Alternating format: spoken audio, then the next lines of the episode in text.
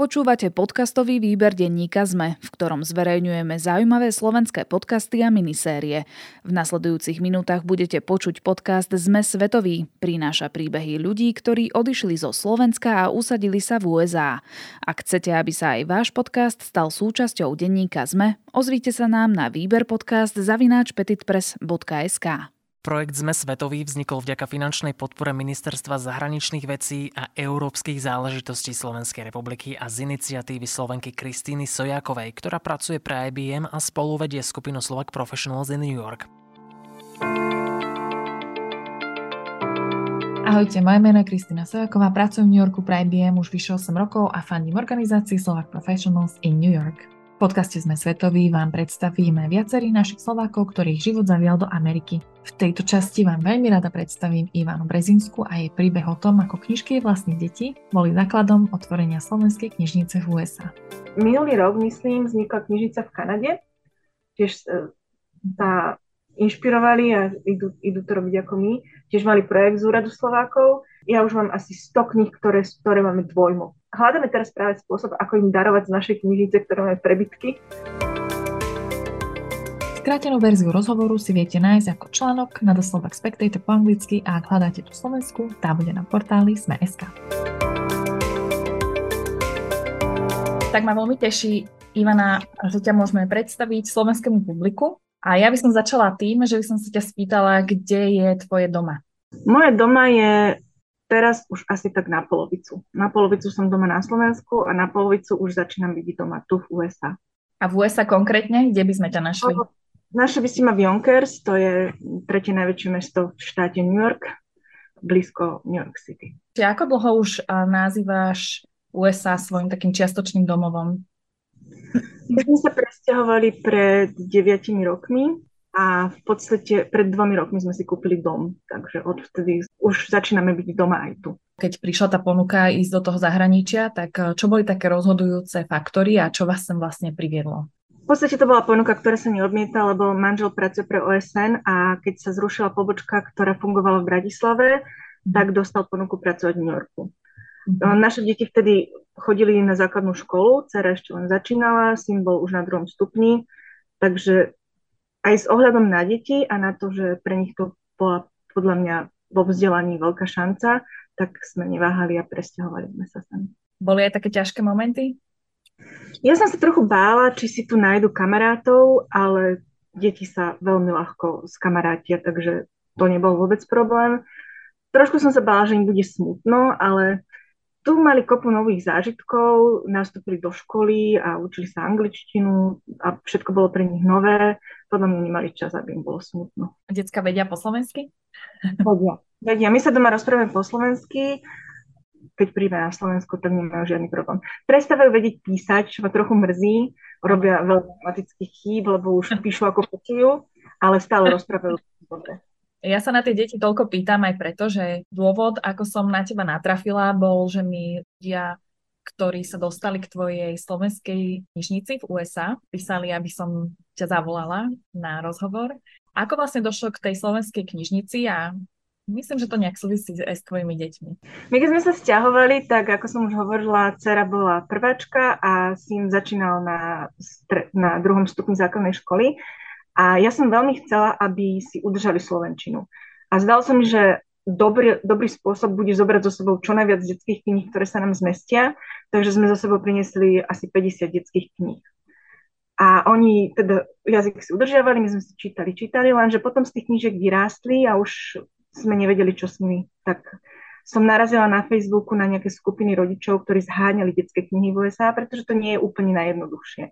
Ľudia si ich sem vozia, keď prídu domov na Slovensko, nechajú si posielať, ale 50 kníh vyzeralo ako celkom dobrý základ a ja som tak rozmýšľala, že by som sa o ne mohla podeliť.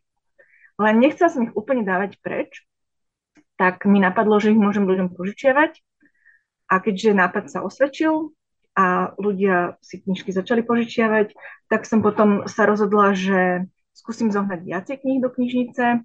Požiadali sme o nejaké granty, a začali sme tiež zbierať knižky od ľudí, ktorí, ktorých mali tu a nevedeli, čo s nimi a nechceli ich vyhodiť. Máme 1200 kníh. Ja odpadnem. začína, začína nás pomaly vytlačať knižnica z jednej miestnosti v dome, ale ešte stále sa nám zmestí. A fungujeme takto už v podstate štvrtý rok. A ako tá knižnica funguje? Tým, že je to pre USA? Fungujete nejak poštou? USA je špeciálne poštovné pre knižky, pre posielanie kníh, ktoré je pomerne lacné, takže ľudia si môžu požičať 5 kníh a stojí to asi 5 dolárov.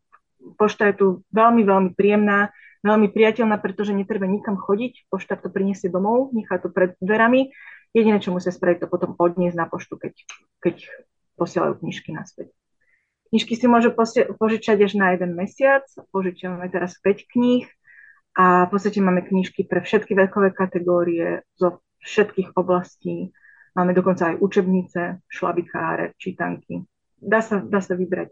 A máte aj teda nejakú podporu na Slovensku? Ako sa od, o vás ľudia vedia dozvieť? dozvedieť? Ja neviem po slovensky. My máme o, stránku na Facebooku a máme svoju webovú stránku. A podporu na Slovensku, zbierali sme zo začiatku knižky na Slovensku od kamarátov a tie sme potom vozili v kufroch, ale je to veľmi náročné, knihy sú naozaj veľmi ťažké, posielať poštou sa to vôbec nedá, takže niekedy využijeme, keď sa niekto sem stiahuje s kontajnerom, alebo keď niekto sem ide lietadlom, napríklad nejaká delegácia so Slovenskom, zo Slovenska, tak sa pokúsime tam prihodiť pár kníh. A občas to kamaráti alebo ľudia, ktorí si požičiavajú knižky, nám občas nejaké prinesú. Ale momentálne 1200 kníh vyzerá, že už stačí, že máme dosť, vieme uspokojiť každého, len keď vyjde niečo výnimočné alebo nejaký autor nám chce darovať knižku, tak vtedy ešte riešime prevod do Slovenska. Pre mňa je fascinujúce počuť, koľko ľudí má záujem o také knihy. O ktoré knižky je taký najväčší? Záujem je o knižky pre najmenších a pre okolo tak dvoch, štyroch rokov. Ono je to totiž tak, že keď deti začnú chodiť do školy tu v USA a začnú sa učiť čítať, tak už väčšinou potom čítajú anglické knihy. Knižky, ktoré požičiavame, si, požič, uh, si väčšinou čítajú s rodičmi. Máme zo pár kníh, ktoré si požičiavajú starší, dokonca tínedžeri si požičiavajú knihy ale to sú takí, ktorí sa prisiahli zo Slovenska, už vedeli čítať, keď sem prišli po Slovensku. Potrebovali by ste aj nejakú podporu od slovenskej komunity? My sme dostali podporu z Úradu pre Slovákov žijúcich v zahraničí nie, dvakrát. Podpor, podporili nám webovú stránku a podporili nám nákup kníh pred dvomi rokmi, webovú stránku tento rok. Čo by sme potrebovali je, aby, na, aby o nás ľudia hovorili, aby o nás šírili, že existujeme, aby si čo najviac ľudí požičiavalo knižky, pretože preto sme tu. A koľko z tých 1200 kníh je tak požičaných zhruba naraz? Teraz mám vonku asi 400 kníh. Ja mám strašne obľúbenú tú Macko. Môj macik? Môj macik, jasné. Môj macik. Tých mám, tých mám 8 kusov. No, pred jedením švedky šlapky umieme obe lapky a potom iš do sucha, utieraček vyšucha. Áno. Pre pani kopaty, neklepni si na šaty, už ťa obe dočakáva, cukry, koláč, biela káva. To som milovala. minulý rok, myslím, vznikla knižnica v Kanade. Tiež e, sa inšpirovali a idú, idú to robiť ako my. Tiež mali projekt z úradu Slovákov ano. a ja už mám asi 100 kníh, ktoré máme dvojmo. Alebo, alebo 8 kusov môj macik. Hľadáme teraz práve spôsob, ako im darovať z našej knižnice, ktoré máme prebytky, do, dopraviť do Kanady lebo tam už naše lacné poštovné nefunguje, tak možno si spravíme výlet. A jak je to uh, s takými že vlastne máte tých knížiek dosť, lebo fyzicky už sa nezmestí, alebo ich máte dosť, lebo už je to aj potom namáhavé požičiavať. Alebo že keby sa to zmestilo, tak akože záujem by bol stále veľký, že by to bolo fajn mať ich viacej. Keby, sa, keby si niekto pomohol napríklad s miestom pre tie knihy, alebo... Zači- áno, začína byť problém miesto. Mm-hmm. To je jedna vec. Zatiaľ pri tom počte ľudí, čo si požičiavať, nepotrebujeme viacej kníh, ale chcela by som zase od septembra trošku spraviť nejakú kampaň, aby, sme, aby, aby sa o nás ľudia dozvedeli, aby si, začal, aby si požičiavalo ešte viacej ľudí. Mm. A ako, keby, som, keby som veľmi potrebovala, tak zmestím aj ešte raz toľko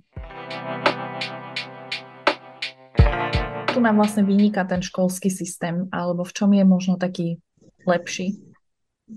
Mňa v prvom rade veľmi potešilo a prekvapilo, ako deti ako k deťom pristupovali ako k cudzincom. Mm-hmm. Pretože o, oni nevedeli po anglicky. My sme ich dali na nejaké kurzy, keď sme, sa, keď sme už vedeli, že sa budeme stiahovať, ale to boli len naozaj základy. A keď sem deti prišli, tak dostali špeciálne hodiny angličtiny pre cudzincov priamo v škole. Každý mal svojho učiteľa, ktorý s ním chodil na predmety a kde mu pomáhal pochopiť a porozumieť, čo sa deje. A v podstate o, dva roky, dceru dva roky, asi na rok, lebo ten to nejako lepšie zvládol, učili tú angličtinu pre cudzincoch a potom ešte dva roky ďalšie mali podporu. Čo je super tu v školách, je, že triede je menej detí ako u nás a viacej učiteľov. Každé dieťa, ktoré potrebuje nejakú asistenciu alebo nejakú pomoc, má okrem svojho triedneho učiteľa v triede aj učiteľa, ktorý mu pomáha, nejakých asistentov, keď je tam dieťa s nejakými poruchami učenia, má tam svojho asistenta, keď tam boli naše deti, ktoré potrebovali toho učiteľa angličtiny špeciálneho, tak mali, niekedy tam boli, boli 3-4 učiteľa v triede, okrem ešte toho hlavného učiteľa. To je úplne super. Čo bolo ďalej super, bolo, že mali veľa mimoškolských aktivít, do ktorých sa zapájali rodičia.